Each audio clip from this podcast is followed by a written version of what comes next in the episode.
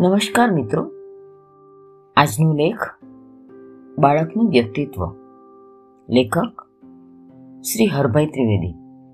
વાચન સ્વ જિગીષા દેસાઈ.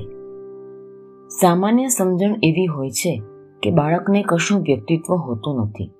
બાળક નવ, દસ વર્ષની ઉંમરનું ન થાય, ત્યાં સુધી તેના વ્યક્તિત્વની દરકાર કરવાનું કોઈ આવશ્યક લાગતું નથી. છેક જ બાલ વયમાં હોય ત્યારે તેની શારીરિક જરૂરિયાતો માટે તેને માતા પિતા ઉપર આધાર રાખવો પડે છે. અને માતા પિતા પણ પોતાની રીતે જ બાળકનું લાલન પાલન કરતા હોય છે. મોટે ભાગે તો એવું પણ જોવા મળે છે કે બાળકની સ્થૂળ જરૂરિયાતોનો નિર્ણય પણ માતા પિતા કરે. બાળકે શું ખાવું, કેટલું ખાવું, બાળકે શું પહેરવું અને કેવું તથા ક્યારે પહેરવું, બાળકે ક્યારે સૂવું અને ક્યારે ઉઠવું એવી બધી બાબતોનો નિર્ણય માતા પિતા કરતા હોય છે. માતા પિતા આવા નિર્ણયોને વશ થતી વખતે બાળક નારાજ થાય કે વિરોધ કરે તો પણ તેના ઉપર ધ્યાન આપવામાં આવતું નથી. તેની નામરજીમાં કે વિરોધમાં કુટુંબના વડીલોને બાળકમાં રહેલી બાલિસ્તાનું દર્શન થતું હોય છે. મોટે ભાગે વડીલો એમ માનતા હોય છે કે બાળકને પસંદગી નાપસંદગી હોઈ શકે જ નહીં. બાળક ભલે ખુશી બતાવે કે ના ખુશી, પરંતુ બાળકનું હિત શેમાં રહેલું છે, તેની ગતાગમ તેને નથી હોતી. એટલે બાળકના હિત માટે તેવા વ્યવહારો કરવા જરૂરી છે. એમ માનીને માતા પિતા જ બધા નિર્ણયોને અમલી બનાવતા હોય છે. એમ માની લઈએ કે છેક બાળ વયમાં બાળકની પાસે નિર્ણયાત્મક બુદ્ધિ નથી, તો પણ માતા પિતાના વર્તન પાછળ બાળકના વ્યક્તિત્વની અવગણના સમાયેલી છે, તેનો વિચાર કર્યા વિના ચાલે નહીં. બાળક ચાર છ વર્ષનું થાય, ત્યારે પણ તેનામાં થોડીક સમજણ આવી ગયેલી હોય છે અને પોતાની મરજી, નામરજી વ્યક્ત કરવા જેટલી ભાષા પણ તેની પાસે હોય છે. પોતાની ઈચ્છા વિરુદ્ધ, વડીલોનો વર્તનનો વિરોધ કરવા જેટલી માનસિક તાકાત પણ તેણે મેળવી લીધી હોય છે.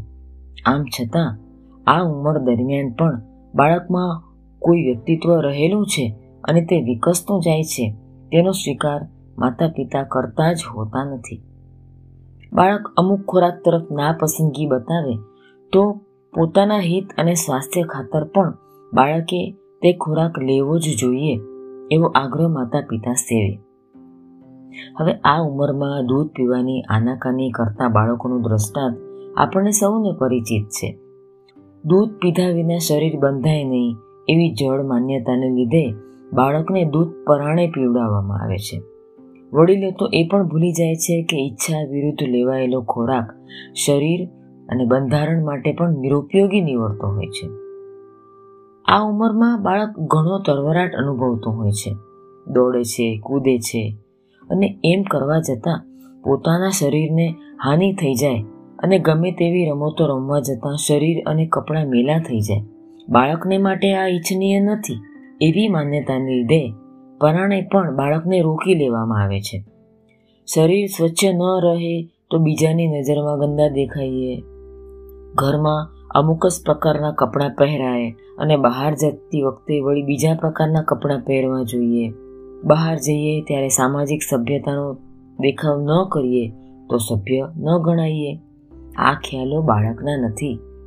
વડીલોએ પોતાની બુદ્ધિથી નક્કી કરેલા હોય છે અને સમાજમાં પણ તેનું સ્થાન નિશ્ચિતપણે અંકાયેલું હોય છે. ઘણીભર સામાજિક સભ્યતાની આ વાતને આપણે સ્વીકારી લઈએ તો પણ બાળક ઉપર બધી બાબતો પરણે લાદવા જતાં તેનું વ્યક્તિત્વ અપમાનિત બને છે અને તેના વિકાસ પામતા અહમ ઉપર ઘણો મોટો ઘા પડે છે તે વાત ભૂલી જવા જેવી નથી. અપમાનિત વ્યક્તિત્વ અને ગવાયેલું અહમ ભવિષ્યમાં માનવીના જીવનમાં ઘણા અનિષ્ટો સર્જનારા બનતા હોય છે.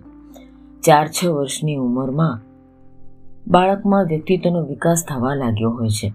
મોટા પ્રમાણમાં તે અહમ કેન્દ્રી હોવાથી પોતાનું અહમ સંતોષાયા કરે તેવી ભાવના તેના ચિત્તમાં ઉગ્રપણે પ્રવર્તી હોય છે.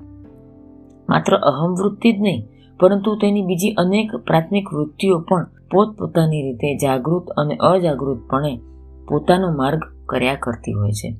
બરાબર આવા કાળ દરમિયાન જો તેના વ્યક્તિત્વને સન્માનપૂર્વક સંભાળી લેવામાં આવે નહીં અને જો તેની અહમ વૃત્તિ ઉપર આડેધડ પ્રહારો થયા જ કરે, તો તેવું બાળક ઉંમરમાં હઠીલું થાય, જિદ્દી બને અને વડીલોની તમામ આજ્ઞાને તોડવા તરફ મનોદશા ધરાવતું બનવા લાગે. અનેક ઘરોમાં આવી મુલાયમ સ્થિતિમાંથી પસાર થતા બાળકો આપણને જોવા મળે છે. જે કાળ દરમિયાન બાળકની વૃત્તિઓને સુઘડ બનાવી શકાય અને નિર્મળતા પણ પ્રેરી શકાય, તે જ કાળમાં બાળકની એવી પ્રાથમિક દશામાં પડી રહે અને કાં તો છંછેડાયેલી વિકૃતિ તરફ ઢળવા લાગે છે, એ હકીકતનું જ્ઞાન આજના માતા પિતાઓએ આ યુગમાં પણ મેળવી લેવું ઘટે. છેક જ બાળ વયનું અપમાન બાળકોથી અજાણ્યું રહેતું નથી, પરંતુ આ ઉંમરમાં અપમાનિત બનતું બાળકનું વ્યક્તિત્વ તેમ બનવાના કારણો પણ શોધવા અને જાણવા લાગે છે. વ્યક્તિત્વના વિકાસ માટેનો અવકાશ ન આપી શકાય તે એક વાત છે, પરંતુ એવો અવકાશ આપી શકાતો હોય તો પણ પોતાની અણસમજના પરિણામે માતા પિતા એવા અવકાશમાં અવરોધો ઊભા કરે તે જુદી વાત છે. ઊભા થતા અવરોધોનો સામનો કરવા માટે બાળકને પોતાના મનમાં બંધ પેદા કરવું પડે છે અને તેવા બંધને ક્રિયામાં અવતારવા માટે શક્તિ એકઠી કરવી પડે છે. બાળકની આવી માનસિક ક્રિયા પ્રક્રિયામાં તેની માનસિક શક્તિઓનો ઘણા મોટા પ્રમાણમાં રાસ થતો હોય છે. માતા પિતાને આવી માનસિક ક્રિયા પ્રક્રિયાનો ખ્યાલ હોતો નથી અને તેથી તેવા રાસના પરિણામે બાળક મનમાં જે એક પ્રકારની કમજોરી પેદા થાય છે, તે કમજોરીના પરિણામની પણ તેઓ કલ્પના કરી શકતા નથી. બાળકની શક્તિ નિર્બળમાં બનાવી કાં તો બીજા ઉપર પોતાનું બળ અજમાવા પ્રેરાય છે અથવા કાં તો બીજાના બળ પાસે છેક ગુલામ બનીને રહે છે. આ પરિસ્થિતિ ટાળવા માટે પણ બાળકના વ્યક્તિત્વની સમજણ અને તેનો આદર અત્યંત આવશ્યક બને છે. બાળક આઠ નવ વર્ષની ઉંમરનું થાય છે ત્યારે તેના વડીલો તરફથી તેના વ્યક્તિત્વની માત્ર અવગણના અથવા તો કેવળ અનાદર જ નથી થતો. પરંતુ તેથી આગળ જઈને તેનું દમન પણ કરવામાં આવતું હોય છે. આ ઉંમરે બાળકનું શરીર સારા પ્રમાણમાં વિકસ્યું હોય છે.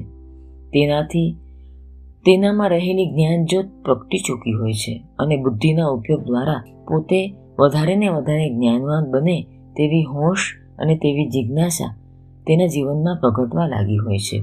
એની જુદી જુદી વૃત્તિઓ હવે વધારે ને વધારે સ્પષ્ટ આકાર લેવા લાગી હોય છે.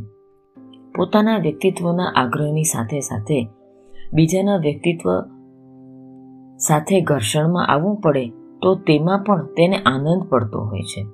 કોઈને કોઈ ઉપાયે પોતાની વ્યક્તિત્વ પ્રગટ થાય અને આદરણીય બને તે માટે આ ઉંમરનું બાળક ભારે મથામણ કરતું હોય છે. પોતાની મંડળીના નેતા બની જવામાં તેને એક પ્રકારનો આનંદ આવતો હોય છે. પોતાની મંડળીનો બીજો કોઈ નેતા હોય તો તેને પડકાર કરવામાં પોતે મજા માણતો હોય છે. હકીકતે બાળકના આવા બધા વ્યવહારો પોતાના વ્યક્તિત્વના, પોતાની મરજી પ્રમાણેના પ્રાગટ્ય માટે થતા હોય છે. વ્યક્તિત્વને પ્રગટ થવા માટે બાળકને મનધારે અવકાશ મળી રહે તો પોતે સોળે કળાએ ખીલી ઉઠે. એવો અવકાશ ન મળે તો તે પોતે હતાશા અને નિરાશા અને નિરુત્સાહ અનુભવે છે. અને તેમાંય એવો અવકાશ મળી શકતો હોય, ત્યારે બાળકને જો પરાણે દબાવી દેવામાં આવતું હોય, તો તેનો અહમ છેડાઈ પડે છે અને તેના વ્યક્તિત્વ સાથે સંકળાયેલી અસામાજિક લાગણીઓ જોર કરવા લાગે છે. આપણા સૌ કોઈનો અનુભવ છે કે આઠ નવ વર્ષની ઉંમરનું બાળક વારંવાર અનઆજ્ઞાંકિત બનતું જોવા મળે છે. વડીલોની આજ્ઞા તોડવામાં તેવા બાળકને આનંદ પડે છે. માતા પિતાએ જે કામ કરવાની ના કહી હોય, તે કામ જોખમ ખેડીને પણ કરવું જ. એ દિશામાં તેનું મન દોડવા લાગે છે. ઘણી વખત આવા બાળકોની પ્રકૃતિમાં વડીલોને અવળચંડાઈ જોવા મળતી હોય છે. જે કહેવામાં આવે તે ના કરવું અને જે ના કરવાનું કહેવામાં આવે તે કરવું. એવી વૃત્તિના બાળકો આ ઉંમરમાં ઘણી મોટી સંખ્યામાં જોવા મળે છે. આવા વર્તનના મૂળમાં પણ વ્યક્તિત્વનો અનાદર અને વ્યક્તિત્વનું દમન રહેલા છે. કુટુંબમાં, શાળામાં કે સમાજમાં ગમે તેટલા પ્રયત્નો કરવામાં આવે તો પણ બાલ વયમાં અવગણાયેલા, અપમાનિત થયેલા અને દમન કરાયેલા વ્યક્તિત્વવાળા બાળકોને તેઓ સમાજને સંતોષ આપી શકે તેવા વ્યવહારો બનાવી શકાતા જ નથી. જન્મથી નવ વર્ષની ઉંમર સુધીના બાળકોના ઉછેરમાં તેના વ્યક્તિત્વની અવગણના, અપમાન કે દમન કેટલો મોટો અંતરાય નાખી શકે છે તે આપણે જોયું. નવ વર્ષની ઉંમર પછી બાળક શારીરિક તાકાતમાં વધતું જાય છે અને તેના પોતાના જીવન વ્યવહારોમાં પણ સામાજિક વલણો પેદા થવા લાગે. એટલે માતા પિતા અને વડીલો બાળકથી કંટાળીને થાકીને તેને પોતાને માર્ગે જવા દે છે. તેમ જવા ન દે તો પણ યુક્તિ પ્રયોગથી અને ઘણી વખત વડીલોને છેતરીને પણ બાળક પોતાને માર્ગે ગયા વિના રહેતું નથી. નવ વર્ષની ઉંમર પછી બાળક શારીરિક તાકાતમાં વધતું જાય છે અને તેના પોતાના જીવન વ્યવહારોમાં પણ સામાજિક વલણો પેદા થવા લાગે એટલે માતા પિતા અને વડીલો જેમ જેમ એમને નાખુશ કર્યા વિના પોતાની યુક્તિ પ્રયુક્તિઓ પણ તેને હાથ લાગવા માંડે છે. ઉંમરમાં ચિત્તની ચતુરાઈ મા બાપને અને અન્ય વડીલોને ચાલાકીથી છેતરી શકે છે. આ ઉંમરમાં બાળકોને સાચી પ્રકૃતિથી માતા પિતા અજાણ રહેતા હોય છે અને તેમના વ્યક્તિગત કે સામાજિક વ્યવહારોની માતા પિતાને કે અન્ય વડીલોને ગંધ સરખી પણ આવતી નથી. પછી તો વડીલો મનથી ગમે એટલું ઈચ્છે તો પણ તેઓ બાળકના જીવન ઘડતરમાં યોગ્ય ફાળો આપી શકતા જ નથી. મનોવૈજ્ઞાનિક દ્રષ્ટિએ નવ વર્ષની ઉંમર સુધીમાં બાળકની પ્રાથમિક વૃત્તિઓએ ચોક્કસ વળાંકો લઈ લીધા હોય છે અને તે વૃત્તિઓ યથેચ્છ વિહરવા માટે મુક્ત બની હોય છે. આપણામાં એક કહેવત છે કે સોળે સાન અને વીસે વાન. માનવીની આયુષ મર્યાદા એંસી કે સોની હતી ત્યારે આ કહેવત પેદા થઈ હશે. આજે તો આ આયુષ મર્યાદાનો આંક છેક જ ઉતરી ગયો છે. વળી ભૌતિક વિજ્ઞાન પૂર ઝડપે આગળ વધી રહ્યું છે. આવા સંજોગોમાં જે જ્ઞાનનો વિકાસ સોળ વર્ષમાં થતો હતો, તે સ્થાન નવ દસ વર્ષની ઉંમર સુધીમાં નિશ્ચિત માર્ગે વિહરવા લાગી હોય છે. સાન એટલે પ્રાથમિક વૃત્તિઓ સંસ્કૃત બની શકી હોય. એટલે અંશે બાળકમાં માણસાઈ પ્રગતિ હોય. પોતાના વિકાસ ક્રમમાં નાના મોટા અંતરાયો નડવાથી પ્રાથમિક વૃત્તિઓ જો અમુક જ સ્થળે રૂંધાઈ પડે અથવા તો અવરોધને કારણે અન્ય માર્ગે આગળ વધે તો તેવું બાળક ભવિષ્યમાં માનવતા વિહોણું દેખાય. બાળકમાં રહેલા વ્યક્તિનું આ મહત્વ છે. તે મહત્વને આપણે તેના સાચા અર્થમાં પીછાણી લઈએ તથા તેનો આદર કરીએ.